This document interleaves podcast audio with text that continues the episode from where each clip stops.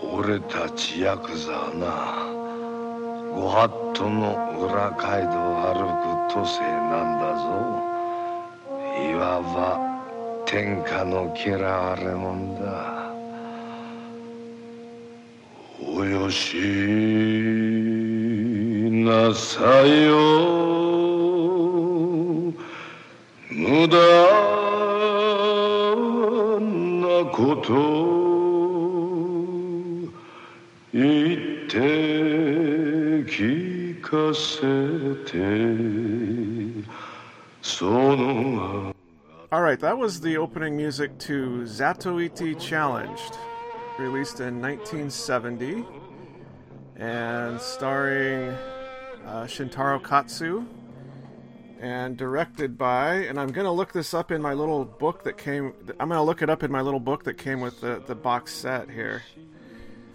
This book is amazing. I, I just was reading it last night, and it has the short story that the whole series was based on, so I was going to read something from that as well.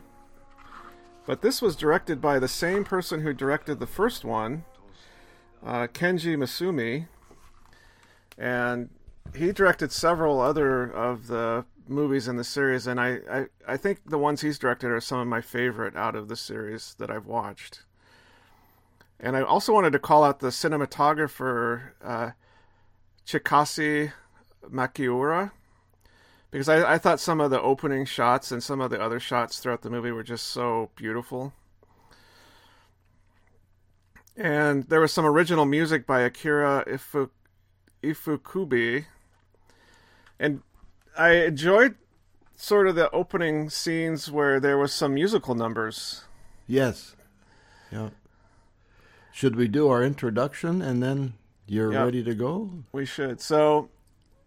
Uh, you're listening to Classic Movie Reviews, and you can find us in Apple Podcasts. Just search for Classic Movie Reviews and look for the black and white logo that has a film reel on it.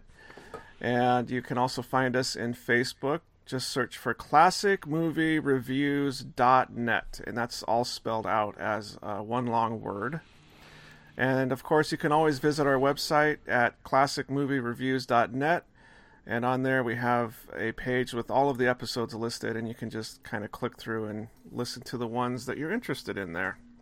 And and he asked, how many episodes have we done? Well, this is going to be episode one hundred twenty-two. So, yeah, we're getting further into the into the hundreds here. Uh, and, I love it. Yeah, and I'm Matt Johnson, and I'm recording from sunny, kind of cool... North Bend, which uh, I know is not how it is down in L A today, huh? No, this is Bob Johnson in Los Angeles, where we're having a heat wave, a tropical heat wave, as the song goes. So we're welcoming you all back to uh, Classic Movie Reviews. And uh, Matt, I'll turn it over to you. Yeah, so this uh, series of movies, there were twenty-five in the original run, and then there was a twenty-sixth that was released in nineteen eighty-nine, also starring... Shintaro Katsu, and there was a spin-off T V series that, that ran for four seasons, and there was one hundred episodes of that show, and he also starred in that T V series. And I just wanted to read a, a short passage here from the the short story by Kan Shimazawa, and it was first published in nineteen forty-eight. So here it is. No one who saw him walking along with his shaved head and his long-handled sword at his side would ever have guessed he was blind. The man had an uncanny sixth sense. Blind though he was, Zatoichi was a master swordsman with a lightning draw. He had only to lay a hand on his sword for an opponent to shrivel in fear. And that pretty much encapsulates pretty much every Zatoichi movie. It does. It, I think they made more uh, films, more episodes than even the James Bond movies. Oh, yeah. It's uh, definitely more than the James Bond. I think they're in the twenties with James Bond, but twenty-six films, right?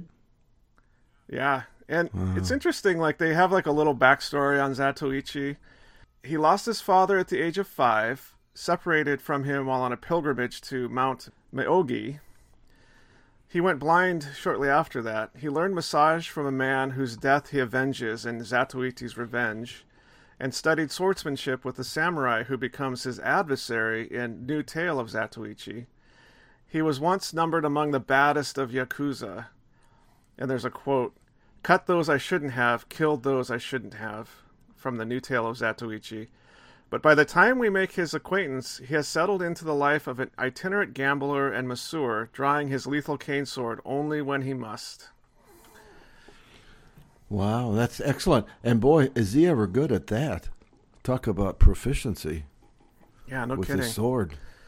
You mentioned that it was re- this, this film, uh, episode seventeen, or part seventeen, was released in the United States in nineteen seventy. That's... And I was I was reading that it was released in Japan in nineteen sixty, at the end of nineteen sixty-seven. So it took a while to make it over here from Japan. Oh, you know what? I actually was looking at the wrong page. It it, it was nineteen sixty-seven. Oh, oh, okay. How how many of these films have you watched now? Probably about eight of them. I wow. I want to watch them all, but it's quite an undertaking. Well, yeah, each one is about an hour and a half long, right? Yeah. Uh, yeah. You're more of an expert on, on these films than I am, but I know you're going to be going to Japan in a couple of weeks.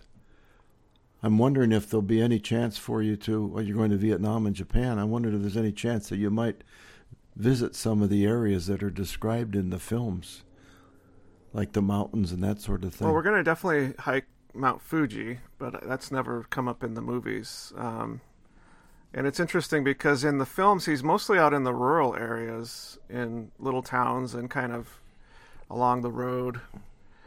And of course, Japan has changed a lot since the eighteen forties when this these films were sort of set.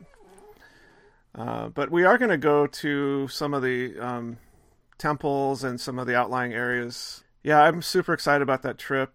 Uh, we had planned to want it, we wanted to go to the Studio Ghibli Museum, and the way that those tickets work is they're released on the fifteenth of every month for the next month, and like they, they basically sell out immediately. And we, we we were just a little bit too late, and all of the tickets were sold for the next for August. It was like shoot, yeah, super popular.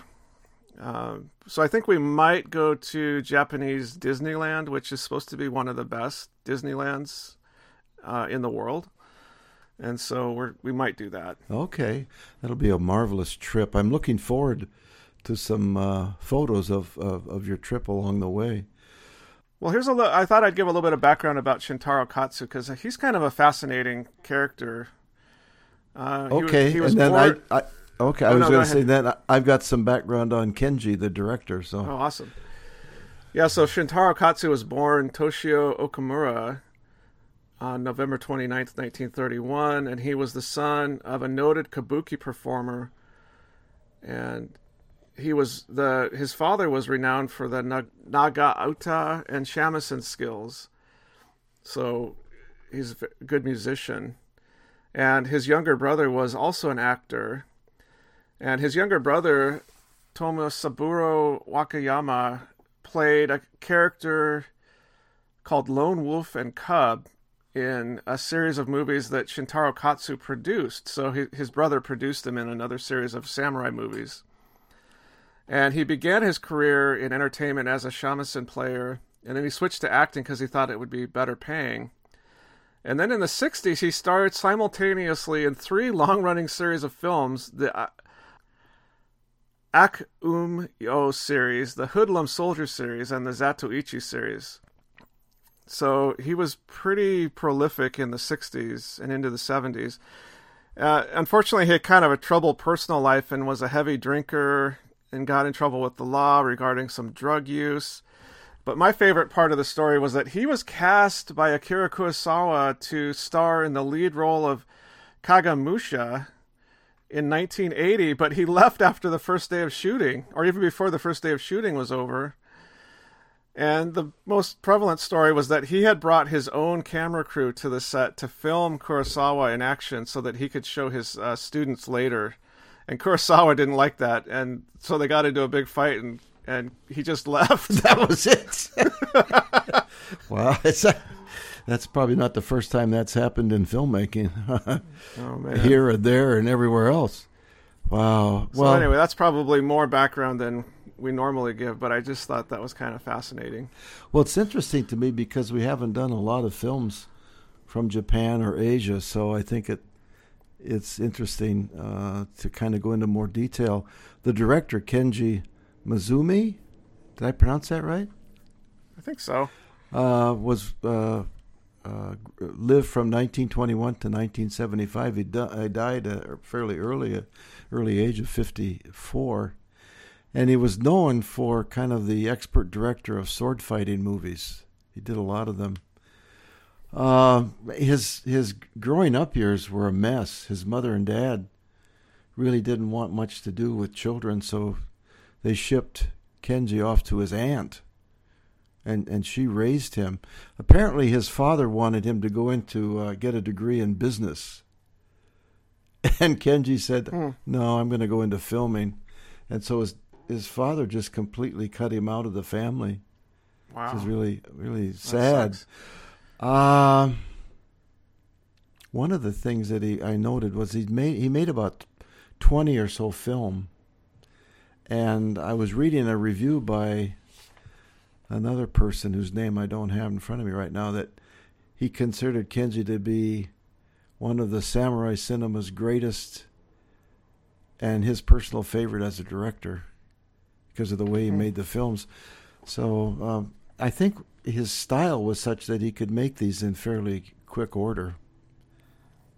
Well, um, and they were they were pumping these movies out every I know. a couple times a year, I think. We talked about that in the when we did the first Zatoichi movie. I know. It was almost like a uh, a television series in a way.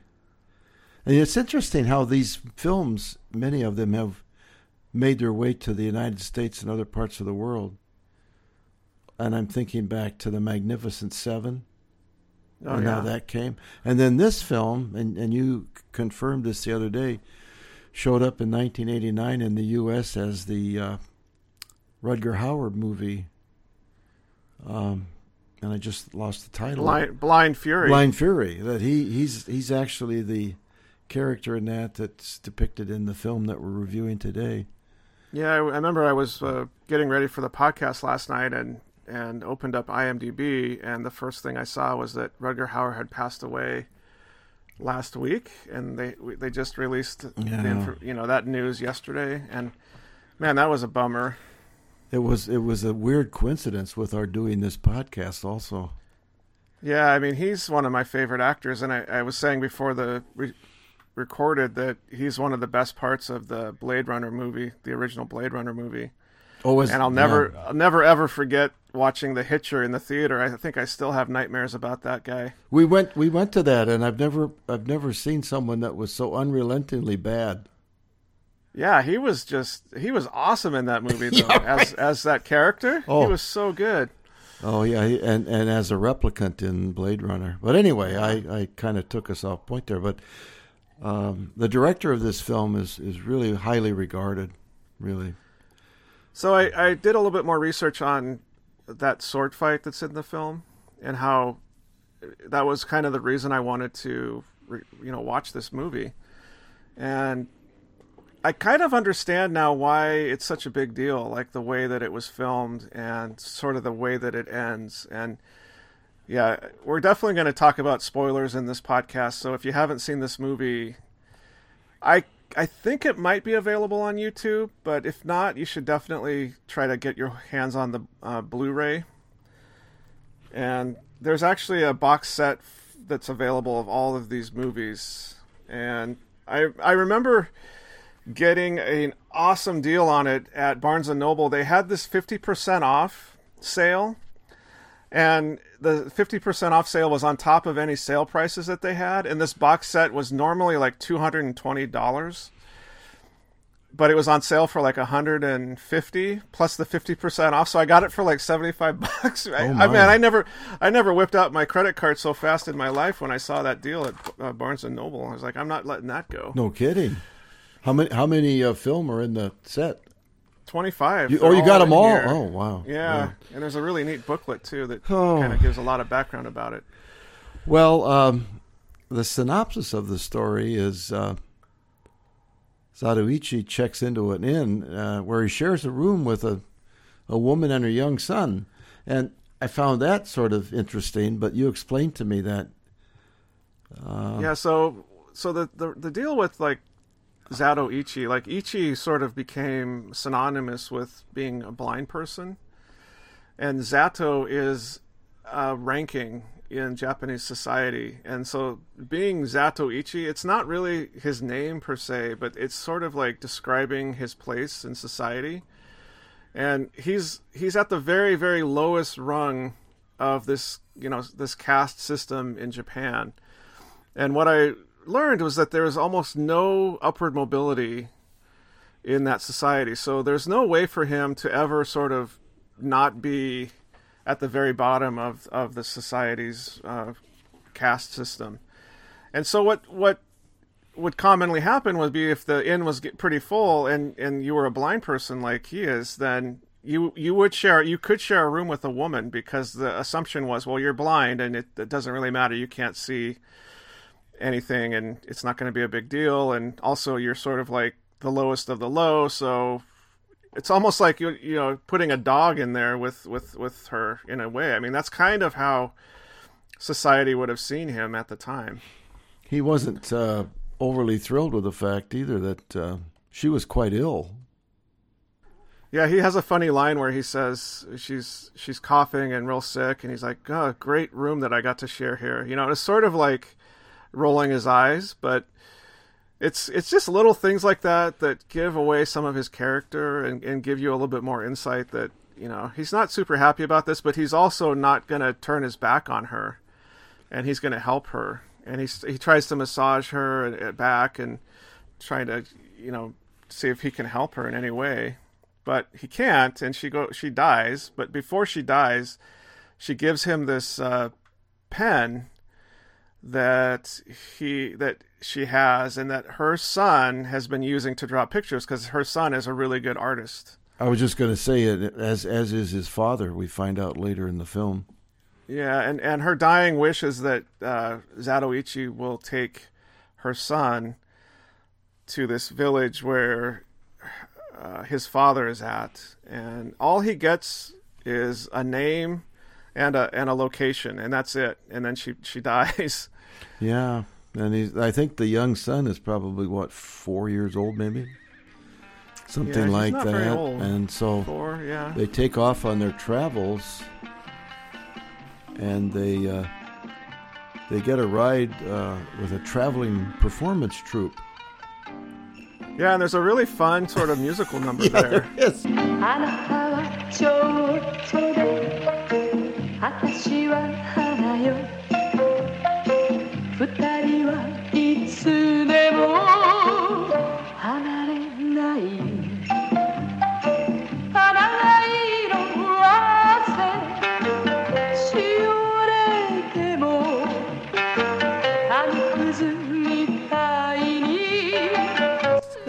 Which came out of nowhere, because I it's not that common in the series to have a musical number like that, but it. It it follows up the opening song, which is sung by uh, is sung by Shintaro Katsu, and so you're kind of like set up. You know, he's got this music at the beginning, and then there's these beautiful shots of him walking through the countryside, and then we get to the inn, and then we get back on the road, and we see this traveling troupe of uh, performers, and they're singing this song, and it's. Um, Very colorful and festive, I thought. Very much so. And I, uh, I, I sent you a text when I was watching the film that uh, he got a little too involved in the in the uh, massage he was giving to one of the performers, and I thought, goodness sakes. Yeah, and, and she says something to him like, "Well, you're a smooth talker, talker aren't you?" Yeah.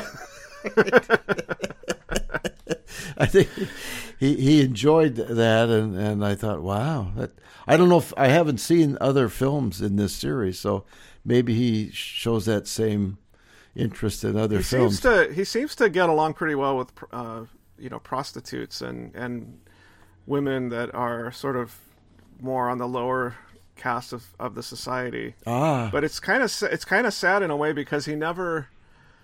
He can never really form a relationship with anybody. With anybody. Um, it, yeah. There's a there's a scene in it. Um, I'm jumping ahead just because it reminded me when he's when the thing is kind of wrapping up and he leaves and he's going across a bridge, and the young boy is trying to track him down. That reminded me of the ending of Shane. Oh, totally, you know, totally. So it, the influence of these films, because these were made. Well, no, I guess Shane was made before this. Yeah, I got it backwards. There's probably it's well, probably a coincidence because Shane was made in nineteen fifty-two or fifty-three. So yeah, well, but I think it's it's more of a a theme in the films and and, and Shane as well because he.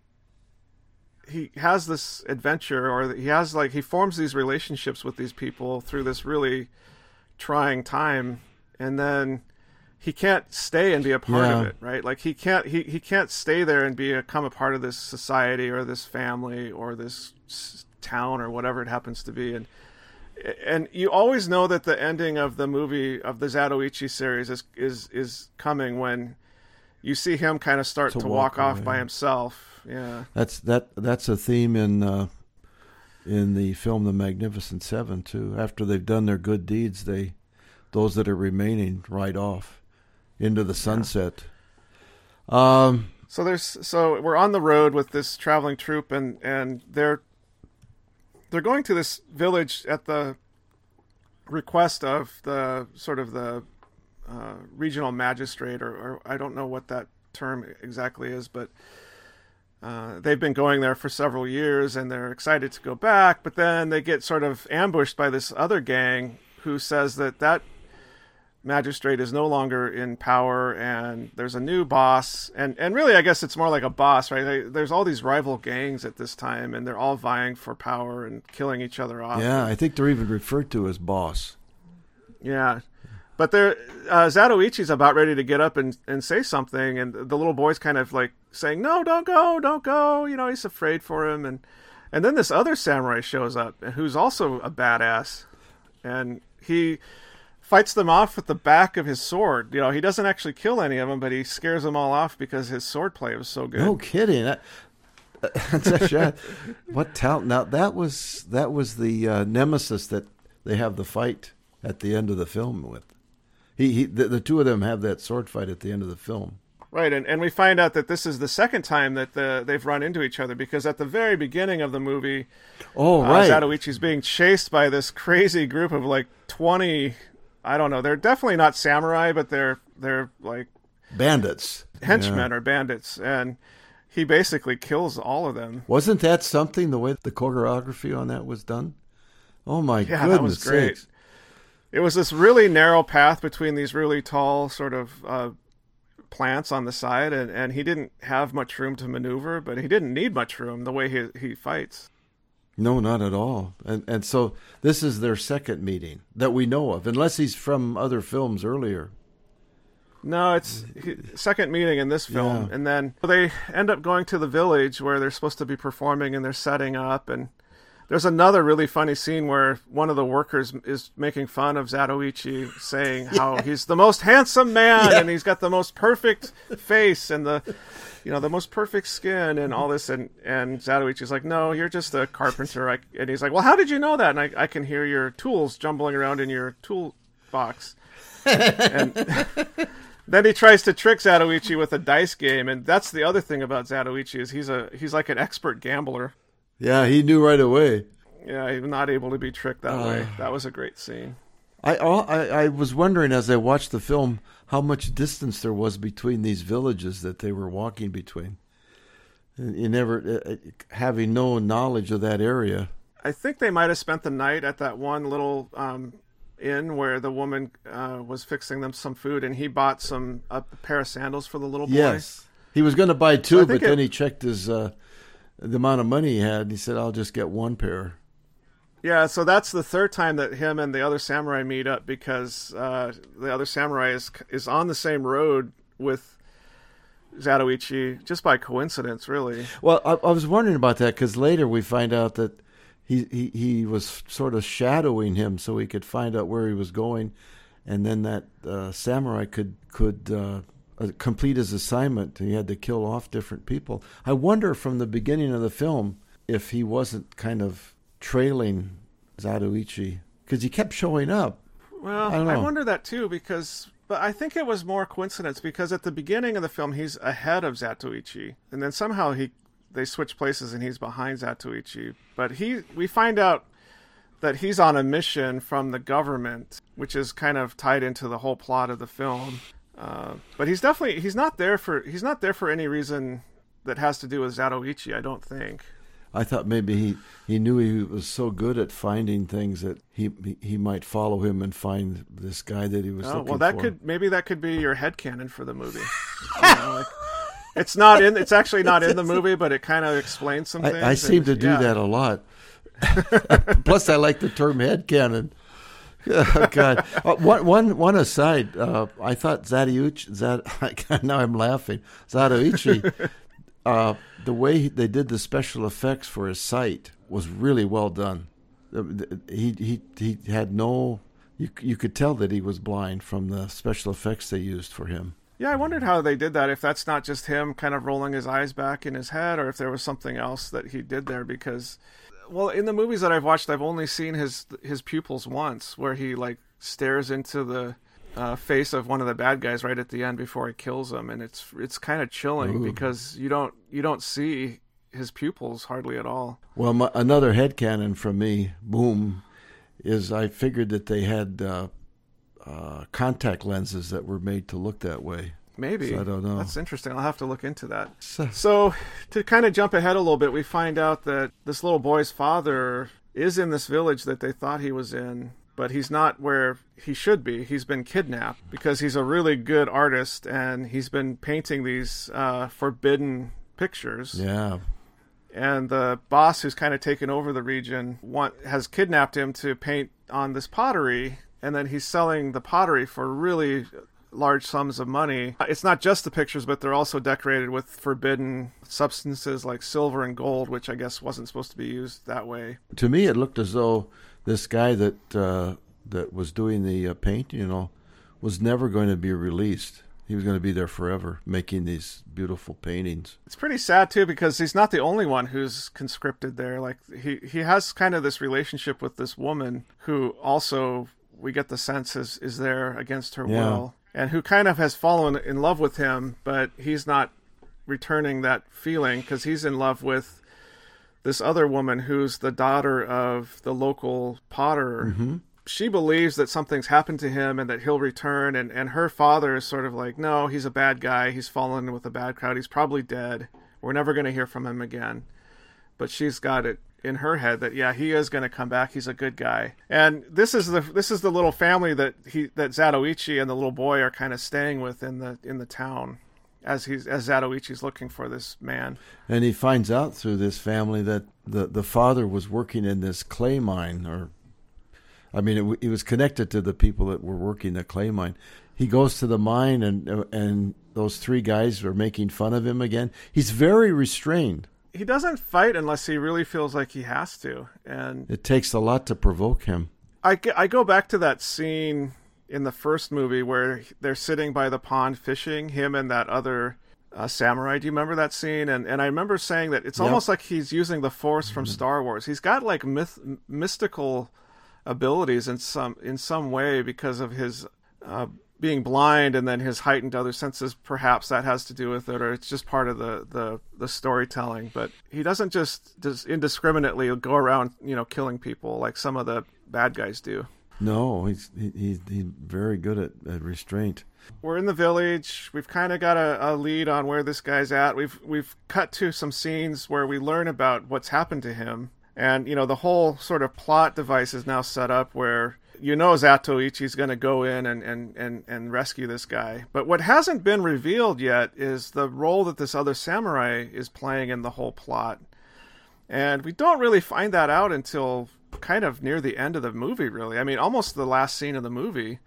But the samurai kind of shows up in odd places. So Zatoichi is going to like infiltrate the boss's house and pretend to be a masseur, or maybe to pretend to go gamble. He ends up talking to the boss. The boss isn't going to give up information about the painter. So he slices the cart in half. Yes. Remember that yeah. scene? Those those swords were really, really sharp. Gosh. I tried to show discretion here, but I need, you know, you're going to tell me where where he's at. And he's about to tell Zatoichi, and then the other samurai shows up and kills him. And you're like, what the heck? Like, what's the deal with this other samurai? Yeah, I think that's the fourth time we see him. Something's up. It's not just coincidence that he keeps showing up. They mount a rescue of the painter. In order to try to stop Zatoichi, they've they've kidnapped the, the, the daughter of the potter. They've they've killed the potter, so they've got the daughter and the little boy tied up. Zatoichi does go rescue the painter, and and as they're kind of trying to escape, they get attacked, and they all these uh, bandits like start this rock fall on them, and, and the, the painter gets injured. And they find out that the daughter and the little boy have been kidnapped. So then they have to go back to the boss's house. And there's a great scene inside the boss's house where Zatoichi tells one of the leaders of the gang, you know, show me where they are, but don't open the door because I know what you're going to do. You're going to slice them down as you open the door, which is exactly what he tries to do. So then Zatoichi, like, slices him down. And you're not exaggerating when you say slicing. Holy smokes. Yeah. There's not a lot of blood in the movie, and it's sort of left up to your imagination, which is okay by me. It's more the yes. choreography and the way that they put those together. And and when you're thinking about the fact that he's he's blind, like, how does he know where all these people are? And he's got these amazing mo- sense of sort of space, uh, which is cool. And and there was one thing that I read that he's almost like a superhero. These, these are almost like superhero movies in a way, and I think that's yeah, pretty accurate. Are. Okay, we've got everybody together now. We've got Zatoichi, we've got the, the painter and the woman that he loves, and, and the little boy. And the, and the woman has said that I'll raise the little boy. They're going to be this family because he is the dad of the, of the little boy, which is we find out is true. And they're kind of headed out of town, and, and it starts snowing, and there's this incredible scene. Again, the cinematography is, is really wonderful. It really is. It's a beautiful scene the, with the and snow. And the snow is coming down hard, and they're about ready to leave when this other samurai shows up, the one that's kind of been kind of on the periphery. And we find out that he's a government agent sent to wipe out everyone and everything related to this forbidden pottery. And that means that he's got to kill the painter. And Zatoichi has this imploring speech of like, well, it's not his fault. He was kidnapped. He was forced to do this. He, you know, it's not, he didn't, it's not something he wanted to do. And the samurai is like, it doesn't matter. I, my orders were to kill every, everything and wipe out every trace of this. Then the daughter gets down on her hands and knees and begs the samurai to please, please, please, you know, don't kill him. He just found his son. We're going to be a family. And, and he says, the samurai says something like, it doesn't matter. If you don't get out of my way, I'll kill you and the little boy. Yeah. So he's like so cold hearted at he the really beginning is. Of that scene. It sets this sword fight up so well to me. Like it. So one of the reasons why I think this sword fight is one of the best ones that's been in this series for sure, if maybe not all of samurai films, is that it sets up the emotional tone really, really well. It's not just cutting people down because they're in his way. It's like he really, really is trying to, his best. Zatoichi is really trying his best to not fight him. He doesn't want to fight him. And the samurai is just adamant, like, no, this, I have to kill him. Yeah. And so the the, the the battle ensues with the sword fight, which is one of the longest ever filmed. It seems like it's five minutes. It goes on for a while, and I think it it's interesting because it's it's it's the first time in this movie, and, and I've noticed in other movies that when he goes up against really good swordsmen, it's not so easy for him, right? Like, it, it, you think, actually, he he was kind of defeated in that sword fight. Yeah, I was kind of surprised when they saw the trail of blood. Yeah, because I... he does stab this, the other samurai in the shoulder, and he loses the use of one of his arms. I was also impressed with Zatoichi, Zatoichi's use of that sword to kill that other guy, where he gave up his sword to kill that other person. That's how he lost his sword. They're in the middle of this battle, and then another one of the henchmen shows up, and Zatoichi has to make a decision. The henchman gets around and is about ready to kill the painter. So Zatoichi throws his sword, and, and it goes into the back of the henchman. Whew. And I think that's what really impressed the samurai, was that he was he was willing to give up his life to save the painter, because he, he didn't have a sword at that point. He he had no way to defend himself. Yeah, it was really good. It was a good movie. I, I, I think I'll ask you to give your rating first this time, because you're so much more familiar with these films. But I give the cinematography a ten. I give the choreography a ten. I give the set design and, and the costuming a, a a nine. There was a few scenes where you could totally see like the, the fake like head covering and stuff. Um, and I give the story maybe a seven. I kind of lost a little bit of interest at some parts. It got a little bit convoluted, and there was a bit of let's get on with it at some parts. Yeah. Um, so yeah. I think overall I, I landed on a on an eight. Um, I think it's a really, really good movie. I loved parts of it, and parts of it were just sort of above average. It's interesting because I had an eight in my mind, too. It's almost like we were collaborating before we did the ratings, but completely unknown to me what your rating was. I had it at an eight as well. Good movie.